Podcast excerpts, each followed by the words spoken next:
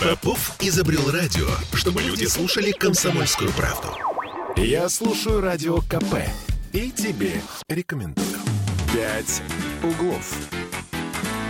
10.03 в Петербурге, 2 июня, все хорошо, четверг, э, Кирилл Манжула. Оля Маркина. Если Оля Маркина в этой студии, то действительно все хорошо. Доброе утро, любимый город. А, Дмитрий Альшанский. И я тоже здесь. Доброе Да, утро. А еш- если уж и Дима Альшанская в этой студии, то значит у нас что? Что? Психоаналитический четверг. Да, психоаналитический четверг. Значит, э, друзья мои, Будем лечиться. как всегда, 655-5005 наш телефон. Вы нам звоните. 8 931 398 92 92 вы нам пишите. Да, собственно, что еще мы можем вам сказать? С чего бы начать? Ну, наверное, как всегда, с денег. Мы же любим про деньги, да? Да, давай. Значит, смотрите, э, новость в чем заключается? В том, что Петербург попал в десятку регионов России с самым большим разрывом доходов между богатыми и бедными. Вот. Это вот хорошо или плохо? Значит, смотрите, разница составила более чем 8,5 раз. Ну, Только с кем? Значит, ли- ну, лидерство, конечно, это Москва. северные нефтегазовые регионы и Москва. Вот северная столица наша расположилась на э, седьмом месте. Почетным. Да. Ну, как я понимаю, и когда, как все говорят экономисты, что это очень плохой индикатор, очень плохой Ну, вот показатель, смотрите. когда э, вот Да. есть маленькая группа богатых и очень большая группа бедных. Ну, и давайте. между ними огромнейшая пропасть, которую абсолютно ну, никак не преодолеть. Сре- А, а- среднюю зарплату я скажу, да, чтобы было понятно. Я так не понимаю, средняя это или медианная, но тем не менее. Значит, э, богатые петербуржцы в среднем 133 тысячи рублей в месяц. а Это бедные- богатые у нас теперь такие. Да, а- среднем. Нет, подожди, в среднем. среднем. А бедные всего 15 с половиной тысяч. То есть 133 тысячи и 15 с половиной. И 15 тоже в среднем. То есть кто-то еще и меньше получает, Да, я так понимаю. Естественно. Средняя, кстати, раз, зарплата по России у нас отмечена в 40 тысяч рублей. Вот. А больше, а меньше всего зарплатного неравенства в регионах с небольшими доходами. Например, там Кировская, Владимирская, Тверская область и Удмуртия. Там богатые получают по 60 тысяч, а бедные по 10 тысяч. Мне кажется, в нынешнем э, вот, э, мире э, отсутствие денег это первый, первая причина психологического, психологической неустойчивости. Ну, кстати, да, я вот опрашивала множество мужчин, и на первом месте проблема у них это страх потери работы и страх потери дохода. А здоровье? А это Я уже тебе дальше. еще раз говорю, первое место всегда страх потери дохода, страх потери работы, первое место. А здоровье это, так сказать, жизнь, как помните в мультике, у меня бесплатное, а ружье денег стоит. Да-да-да. Поэтому как в России у нас Бросай ружье, да всплывай поскорее. Да. Вот, э, э, друзья мои слушатели, а, собственно говоря, как вы считаете, э, насколько важен вот тот самый разрыв, то есть насколько хорошо, когда все живут ровненько и Так это же прекрасно. вот, собственно, я и хочу спросить. Это может быть в идеале прекрасно, а как выравнивать-то будем? Вот в этом весь вопрос, да? Исключительно экономическими пода- э, Э, методами. То, что в крупных горо- э, во всех крупных Взять и городах, поделить, это не про во- нас. в- во всех мегаполисах всегда есть разрыв, и это нормально и логично, что кто-то очень богатый, много за... и, и пусть больше платит налогов, и прогрессивная шкала, это логично. А по поводу вот маленьких нефтеносных, вот тут вопрос, да, если все э, э, вокруг городообразующих предприятий, почему там такой же колоссальный разрыв, как и в мегаполисах Москве, Петербурге, Лондоне и Нью-Йорке? Вот То есть это ты хочешь вопросик. сказать, там должны быть все богатые? Э, ну, более или Как в менее раз- распределено А, кстати. должно быть логично, да, как в Саудовской Аравии. потому То что есть, э, ресурс- э, даже те, кто непосредственно нефть не качают, но это или учителя, которые учат детей этих Значит, у людей, них должны либо врачи. большие зарплаты. Да, у них должны быть тоже большие зар- зарплаты, и э, вот тут гораздо легче проследить, как распределяется. Ну, ты же своему ребенку репетитора-то нанимаешь, и денежки учителю платишь. Как бы, Слушайте, ну вот, например, Норильск, как э, регион, да, вот это вот можно очень четко проследить. Там зарплаты в целом высокие, очень высокие. Это я знаю по э, цеху, например, артистическому. То есть там зарплаты выше, чем, например, в Петербурге в разы. Другой вопрос, что жить и там жить там э, в разы дороже, собственно, Ну, там- как и во- на- как там и в, в любом жить. северном Дело регионе. даже не в том, что дороже. Там жить трудно. Ну, в нашей, в нашей жизни это синонимы. Трудно и дороже, это примерно Там одинаково. дело не в деньгах, а во всем. То есть там надо иметь некое мужество, чтобы жить. Итак, что же делать э, бедным, кто рвет на себе волосы и говорит, я мало себе зарабатываю, понимаете ли? Тут вообще очень сложный, да, вопрос. Потому что не могут же все поровну зарабатывать. Это А, вот же неправильно. В этом одна из функций государства и заключается. Государство вообще для чего надо? Для того, чтобы справедливое общество выстраивать. Да? В частности, прогрессивная шкала. Те, кто мало зарабатывают, им нужны какие-то дотации. Те, кто много зарабатывает, пусть больше налогов платят. И ты А, думаешь, от этого все будет замечательно? Ну, подожди, а, Я подо- думаю, что в этом одна из функций государства. А для чего оно еще нужно? Извини, пожалуйста, но я не вполне понимаю, почему те, кто мало зарабатывают, должны еще получать какие-то дотации. А, Ну, например, там э, медицина бесплатная, образование бесплатное, ничего плохого-то в этом. В большинстве развитых стран так устроено. Ну, у нас бесплатное образование и бесплатная медицина. Нет, А, подожди, а, у нас действительно бесплатная медицина, потому что вот я знаю, что к нам ну, очень многие там э, знакомые приезжают делать операции какие-то, потому что у нас это действительно бесплатно, и стараются сделать их именно здесь. Ты имеешь в виду, из-за границы Да. приезжают? У А, кого двойное гражданство. А, Нет, на самом деле ничего бесплатного не бывает. Ну как не без- у нас есть ОМС. а, Я плачу налоги, и я эту бесплатную медицину в том числе и финансирую. То есть э, каждый квартал я отчисляю сумму, и я знаю, откуда эти деньги берутся. Они же не с потолка берутся. Я плачу фонд ОМС, поэтому... Я ну, понимаю. Но вот смотрите. Но это не ответ на то, как, Да. извини, э, согласна. этот самый про- м, разрыв между богатыми и А бедными те, те- преодолеть. те, кто больше зарабатывает, они должны в, в ОМС платить больше. Как это, как это повлияет на заработок э, людей? с- Это на заработок врачей повлияет, это на заработок бюджетников повлияет, да.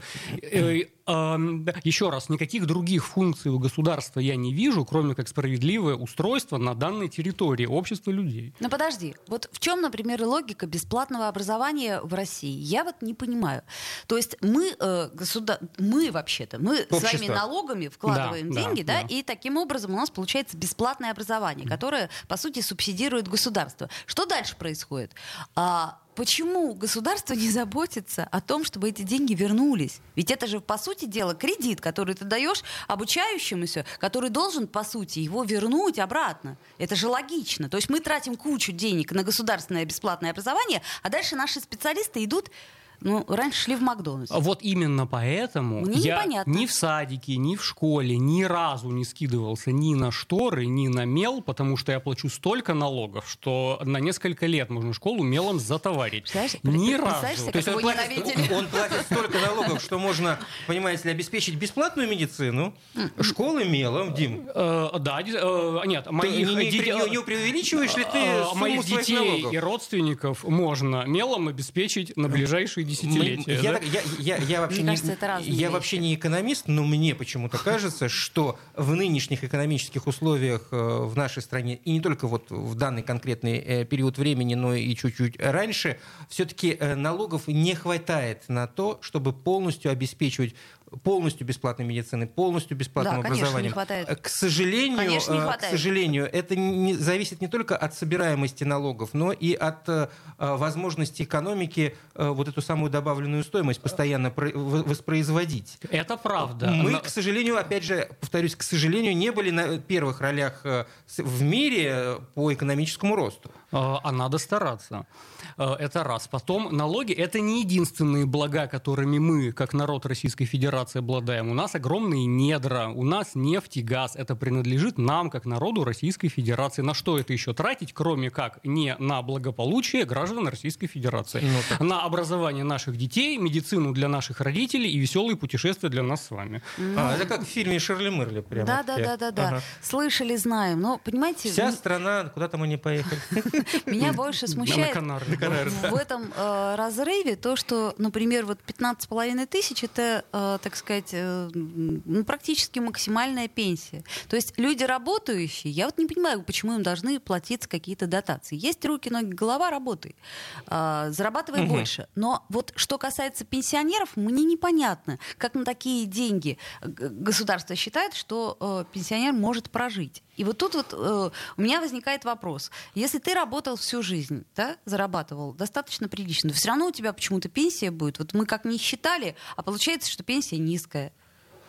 Ну, если люди это принимают и соглашаются, это раз. Потом у них пять лет от пенсии отрезают и все помалкивают, это два, да. Эм, Вот. И опять же, функция государства, вторая функция государства в чем заключается? Предоставить возможности.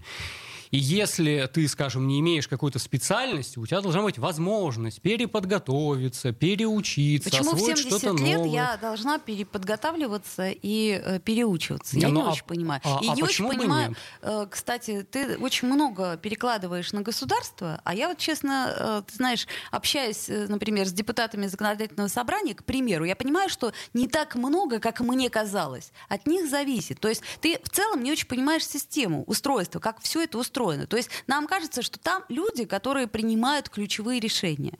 Не все так просто. А, Оля, кем оно ус- устроено-то? Мы нанимаем этих людей, чтобы они что-то делали. Если они плохо делают, от них что-то не зависит, они не могут, так давайте их уволим и наймем других. А Просто где вот взять и все. Система? Есть откатанная уже, да, э, тысячелетиями демократическая система через выборы, через электоральный процесс. Можно выбрать тех счит- людей, которые умеют работать. Ты, вот и все. ты искренне считаешь, что... Слушайте, у нас какой-то такой куда-то слишком я даже- я даже замолчал, прямо Да, ты искренне считаешь, что народ э, э, вполне себе... э, ты знаешь, вот когда ты идешь на избирательный участок, ты иногда даже примерно не предполагаешь, за кого и А за это, что пробле- ты... а это проблема избирательной системы, потому что Поэтому- выборы должны быть организованы таким образом, чтобы люди могли познакомиться с кандидатами. Они должны, э, ну, там, не знаю, через дебаты, через э, встречи с избирателями и так далее, через э, какие-то другие публичные мероприятия должны больше о кандидате узнать. Мы все время кого-то виним в том, что у нас низкая зарплата.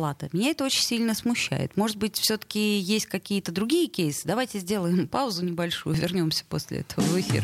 «Пять углов». Я слушаю Радио КП, потому что здесь самые осведомленные эксперты. И тебе рекомендую. «Пять углов».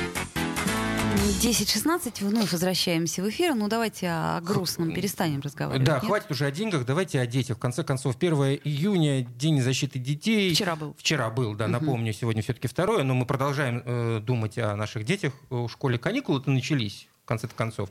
У детей тоже э, проблемы, тоже сложности свои особые бывают, и которые надо решать. Да, вот мне очень понравился э, т- такой абзац хороший. Значит, это мы будем сейчас говорить о спектакле, который а, на площадке «Скороход» 12 июня в 15-18 часов. Это причем премьера.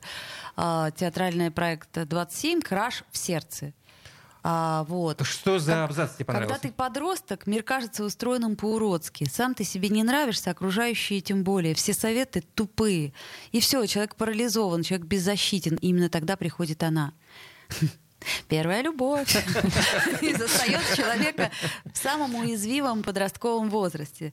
Со стороны это кажется все простым и понятным. Как все это объяснить? Слушайте, мне на самом деле безумно всегда... э, я сочувствую подросткам. Я их понимаю, и я их, им сочувствую. Я понимаю, что э, это, знаете, как э, такая дикая кошка, к которой нельзя подойти, нельзя взять на руки. Но ты должен о ней заботиться.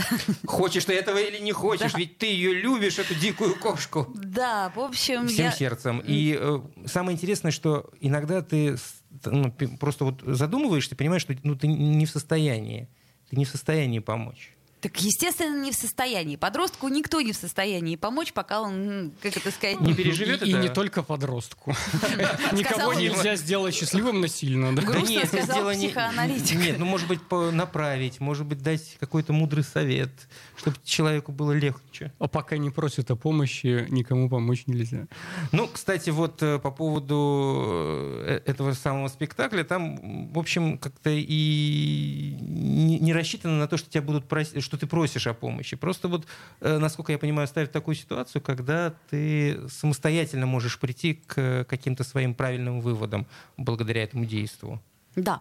А, Друзья мои, вы нам звоните сегодня 655-5005. Вот, это я к чему говорю, потому что что-то у нас WhatsApp не работает. А, все? WhatsApp э, помер? Ну, Не будем вот, э, называть Называть-то можем, да, но потом. Да. Ну, возвращаясь, собственно, к проблеме подростков и к тому, как э, помочь этим самым бедным подросткам, э, мы сейчас пообщаемся с режиссером э, этого спектакля. Да, Юлия Каландаришвили.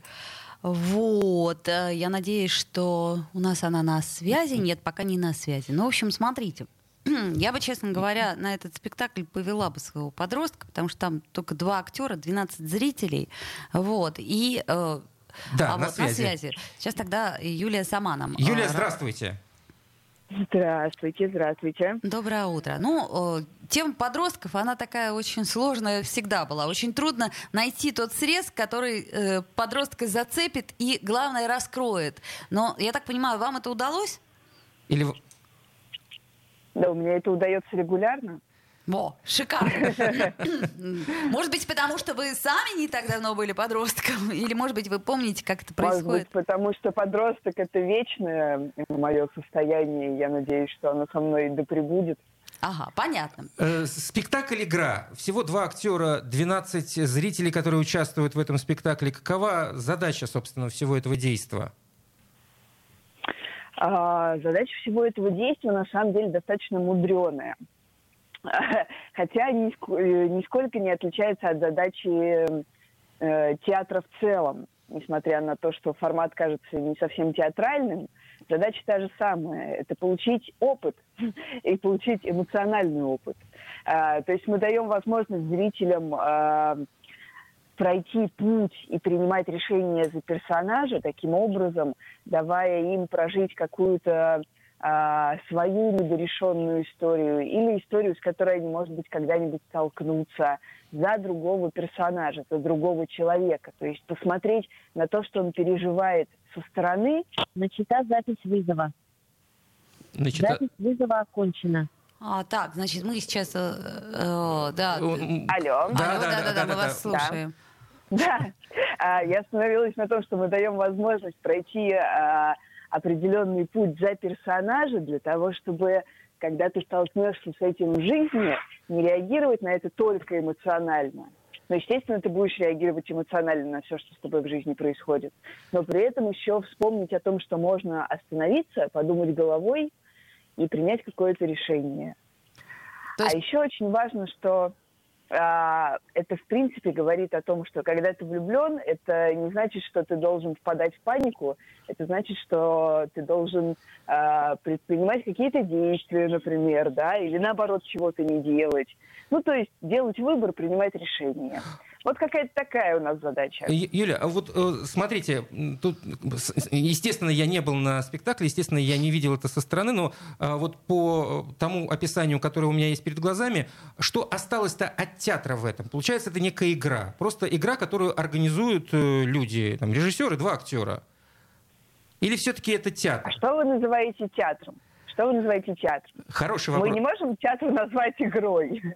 Или мы Да, не но- можем нет, театр секундочку, но назвать- это, это не твоя игра, это игра, которую ты наблюдаешь со стороны, наверное. Ну нет, мне кажется, что это как раз так- такой интерактив, он понятен и, э, как, как сказать, я, я как раз считаю, что театр такой тоже может быть, почему нет? Нет, я не отрицаю, что он может быть, но почему мы это называем тогда театром? Почему, э, может быть, все-таки это уже не театр? Ну, тут очень сложно. Знаете, Тут- это очень, да. это очень распространенный дискурс. Я считаю, что театр это все, что дает эмоциональный опыт, э, организованный искусственно. Да, это искусственно организованный эмоциональный опыт, скажем так. А, поэтому вполне можно называть его театром. Ну, Юль, ну, ну, Но отчасти это наш разговор... очень такой- сложная и глубокая тема. На- Отчасти наш разговор может вполне быть тогда театром. Вполне себе. Ну, э, ладно, если мы оставим в покое терминологию, а скажите, а вы вот пробовали уже проверять на зрителях? Я просто пытаюсь понять, как вы это репетировали. То есть два актера, а, а- так, вот, и что, и что получалось? Да, а, во-первых, дело в том, что а, эта работа была уже а, представлена в эскизном варианте на лаборатории в Калининграде. Мгм. А далее мы получили а, грант от а, фонда а, культурных инициатив, Мгм. а, Понятно. если я все правильно сказала, и уже смогли довести эту работу до конца. А, вот, поэтому в Калининграде мы проверяли это на зрителях, а сейчас мы проверяем это друг на друге. Но сейчас мы перешли уже к тому этапу, когда к нам приходят гости, и вот в черновом варианте тоже с нами могут пройти эту игру. Ну, то есть в каком-то А так, смысле вы конечно, не у нас- знаете результата. То есть если придут настоящие зрители, ну, как сказать, не вы, не друзья, не знакомые, и А не придут. а они придут, да, то насколько степень, так сказать, включенности их и а, откровенности мы пока не можем понять, да? Так и не сможем никогда, А люди как? разные. Это будет непонятно, конечно, это будет непонятно каждый раз, и в этом, мне кажется, а, основной интерес для актеров посмотреть, какая команда каждый раз у них соберется, и как эта игра пройдет, какие будут ответы этих игроков, и куда сюжетно мы из-за этого придем. Ну, это крутая вот, поэтому... история. Вы храбрый человек, да. Юлия. Я понимаю, о чем вы говорите. Не-не, отдуваться-то не мне, а, отдуваться а, Конечно, точно. Вы же все сделали, да. А теперь артисты свою часть сделают. Конечно, конечно. Ну, а вот на самом деле, как вам кажется, о чем подростку сложнее всего говорить? Вот правда, какой есть момент э, вот совсем табуированный? Ну, э, у меня есть два ответа. Одно про табуированность, другое про то, про что сложно говорить. Мне кажется, сложнее всего говорить всегда о себе. То есть хорошо говорить а, о той поэтому... подруге, у которой есть парень, с которым да. у нее некоторые проблемы. Понятно. Да, так. или хорошо говорить о том персонаже, за которого тебе можно принять решение. Или о том герое, про которого ты читал в книжке. Или о том герое, которого увидел в театре. И вообще, в принципе, да и взрослому человеку очень сложно говорить о себе, о том, что ты на самом деле чувствуешь.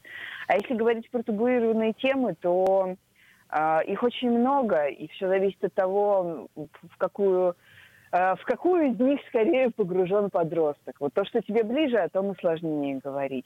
Если у тебя родители алкоголики, тебе сложно будет говорить на эту тему, да, потому что это тоже достаточно табуированная тема. А, если над тобой издеваются в школе, тебе будет сложно говорить об этом. То есть боль у каждого это, своя, и табуированная тема тоже своя. Правильно понимаю? А, ну, это связано, это связано, конечно. Угу. Хорошо. Ну что ж, спасибо, остается только спасибо, пригласить нас Спасибо. 12 июня в 15 часов на площадке «Скороход». Да, в 15-18. Краш в сердце. 16+. То есть можно прийти прям подросткам. Спасибо. А, Юлия Каландаришвили у нас на связи была. Вот, э, собственно... Э, Режиссер э, спектакля «Игры». Интересно. Я э, вообще крайне поддерживаю разные... Э, эксперименты? Эксперименты, да. И мне кажется, что это очень интересный э, опыт. И я бы хотела посмотреть, конечно, со стороны, э, пойдут ли на контакт. А, а, а взрослым-то можно приходить, Можно. Кстати? Там, там единственное разделение есть э, сеансы, так как будем называть, которые а. только для подростков. Взрослые а. не могут там а. участвовать. А. Есть сеансы только для взрослых, подростки не могут участвовать. А То если есть... я себя чувствую подростком, но мне 40 плюс, извини, что делать теперь? Извини, извини, извини. Везде ограничения.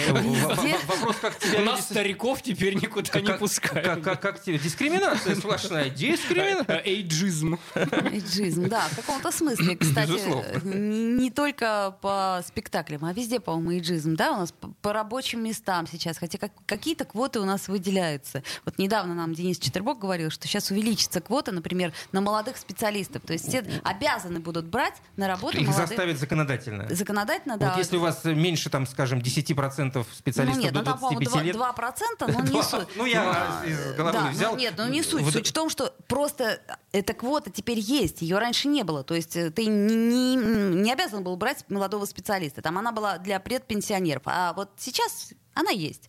И скоро наши выпускники смогут работать Пять везде. углов. Попов изобрел радио, чтобы люди слушали комсомольскую правду. Я слушаю радио КП и тебе рекомендую. «Пять углов».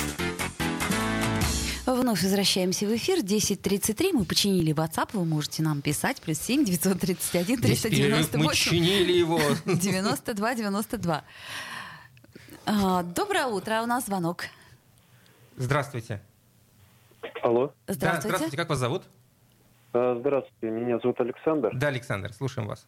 Мне понравилась ваша тема. У меня много лет э, такое ну, как мнение э, сложилось, мысль. Э, просто когда лет 10 назад э, я учился, э, ну, получал среднее образование, угу. как раз происходила такая вещь, когда переходили на платное образование. Угу. И это было преподнесено с такой речью, что у нас специалисты за счет государства, ну, которое им дает, как бесплатное государство, которое дает ну, бесплатное образование, получают образование и уезжали за, за границу. границу. Да. И просто я вот думаю, а почему бы нельзя было бы сделать так, что, например, у человека должен был быть выбор? Если, например, он э, хочет э, получить э, от государства образование, то почему бы нельзя было сделать это как с кредитом, например? э, Ну, то есть, если он, Он, получает от государства образование, то он обязуется в течение какого-то э, срока, там, не знаю, 5 или, может быть, сколько-то лет, отработать на какое-то, ну, не государственное, может быть, предприятие, но в, в стране. А если он не хочет э, такие бумаги подписывать, то пусть платит за свое образование. Вы это имеете в виду? Почти что. Ну, такой вопрос, что, например, э, человек тогда был бы невыездным, как задолжник, пока А. бы он не рассчитался с Ага. государством за образование, которое оно ему дало. Понятно. Если он учился э, за свой счет на коммерции, то к нему бы никаких бы не было бы ну, ни претензий, ни... Он бы ну, учился на свои деньги, пожалуйста, можешь, э, тебе во все стороны дороги открыты. Мгм. Ну, как вариант. Как вариант. Как спа- вариант. с- Спасибо, Александр. Ну, э, я в любом случае, э, что значит не вы- не выездной? Ну, как-то... Э, Ну, в этом логика, кстати говоря, Есть, я- я, кстати, Э, тоже На вижу в этом образование человека потрачены определенные ресурсы, да?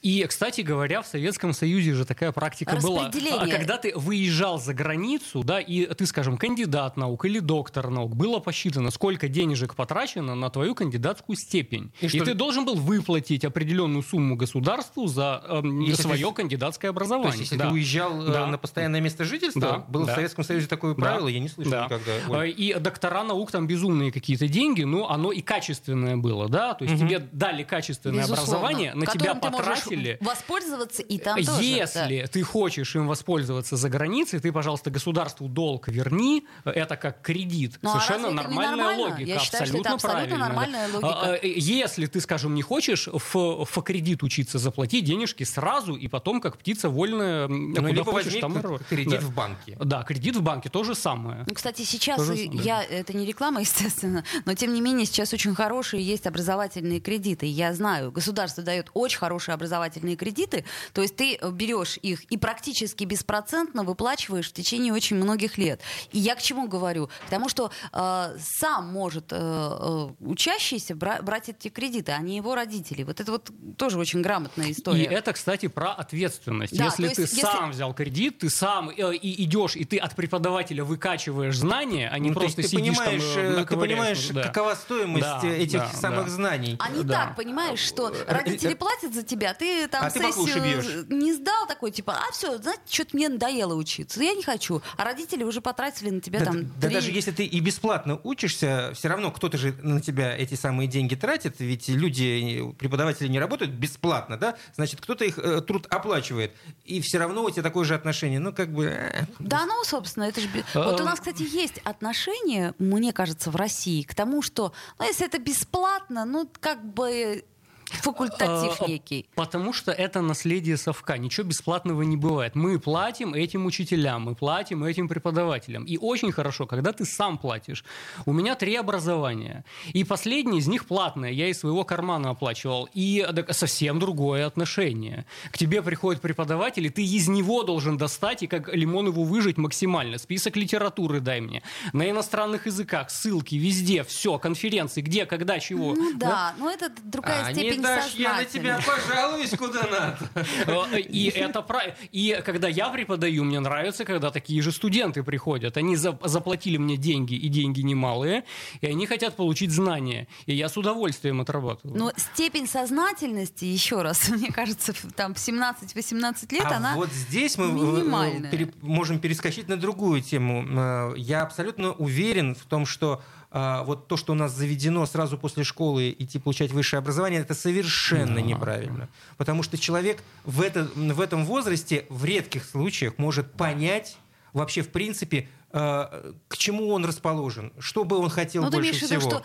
ни, о какой профориентации даже нет, речи быть нет. не может. Там, а, а хорошо, если э, мальчик или девочка с э, пеленок там, с детства занимаются музыкой, им это нравится, да, они уже вот в школьные годы готовят себя к профессиональной музыкальной карьере или, например, спортивной карьере, да? Ну да. То есть Это те виды единицы. деятель- это единицы, те Это виды правда. деятельности, которые требуют вот начала в младенчестве, да, там музыканты, скрипачи начинают с 4 лет учиться. э, Фигурное катание. Фигурное катание, ну неважно, это, Ну, это их, их- их очень мало, а понять 16 лет, э, ну вот какая профессия сделает меня счастливым. С Да, одной стороны, да. Я самый счастливый человек. Я, я не хожу на работу, потому что я свою работу люблю. Да, помните ч- что-то высказывание? да, не- не- если хочешь не работать всю жизнь, выбирай работу по сердцу. Да. Послушай, но э, есть нюанс. Смотри, после школы у нас есть какой-то еще базовый набор э, знаний, которые мы можем использовать при поступлении. Если мы, грубо говоря, э, несколько лет пошарашимся А по- и... Да, а поэтому в этом случае ЕГЭ очень хорошо работает. Ты сдал ЕГЭ э, после 11 класса,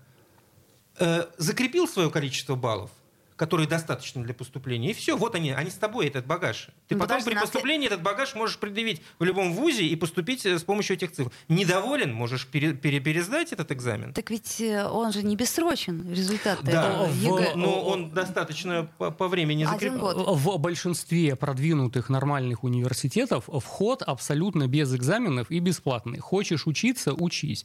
Но после первой сессии отсеивается 70% студентов. Тоже да? как вариант. Ну Вот. Ты пришел, хочешь, пожалуйста, бери знания. Знания доступны, знания бесплатны. Любой жела... в, в- в любом возрасте, хоть тебе 70, пожалуйста, иди учись.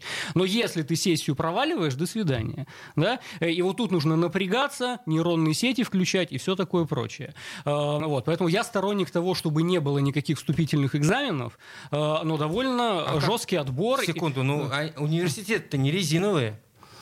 Если, Я, если не кстати, будет э, не согласна с тобой. вступительных Нет. экзаменов, ну там э, особо популярные вузы и факультеты этих вузов, они же просто не справятся. А, так, а пусть как? приходят, слушают. Лю- люди сами поймут через э, две- две-три интеракции, что они не тянут, например. Ну подожди. То есть ты э, хочешь сказать, от- э, проводить там, например, ну- нулевой, э, нулевой курс? Да, да, тем, тем более, что сейчас все преподавание он, онлайн идет, Открытые а, а- лекции, а- а- слушай. аудитории занимать вообще не надо. А, ну если онлайн, то еще может быть. Но что касается там узкого профессионального образования, я категорически против, например, когда hard skill э, без экзаменов. То есть, грубо говоря, если ты идешь в медицинский вуз, Да, А, и- а, так он не пройдет первую сессию тогда. Да Пусть он послушает анатомию, там что такого плохого-то в этом. Пусть послушает, посидит. Нет, ч- что-то в этом, Дима, не- вот как-то вот какая-то есть. что-то нам в этом не Не нравится. нравится. однозначно. Слушайте, ну ладно, давайте... Ну, это все уже, знаете, Да. э, размышления. Сейчас нам уберут баллонскую систему, посмотрим, что будет. Если уберут, конечно. Если Так ее уже, уже начали, знаешь, некоторые факультеты принимают там на программу бакалавриата либо специалитета. Ну, посмотрим, Выбира- чем вы- это... выбира- вы- выбирать студентам. Слушайте, а может быть, всё дело в том, что э, мы со школы неправильно начинаем кормить наших детей? В смысле? А в прямом смысле. Вот, например, а, детям в начальной школе Уэльсе, да, в Великобритании, а, сейчас хотят предложить съедобных насекомых.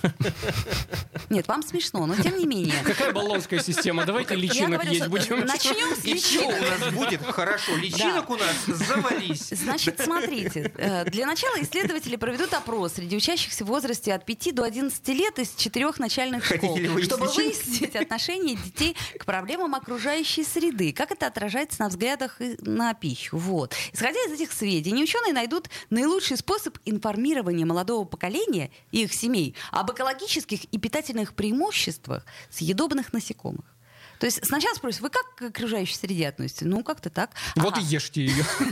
Нет, просто имеется в виду, что, в общем, например, сверчки и м, м, мучные черви. Ты даже выговорить это не можешь. Я представляю, как будто это попыталась Значит, из съесть. них э, приготовят пасту болоньезе, которую будут дегустировать дети. Они будут знать, из чего паста? Вот это я не знаю.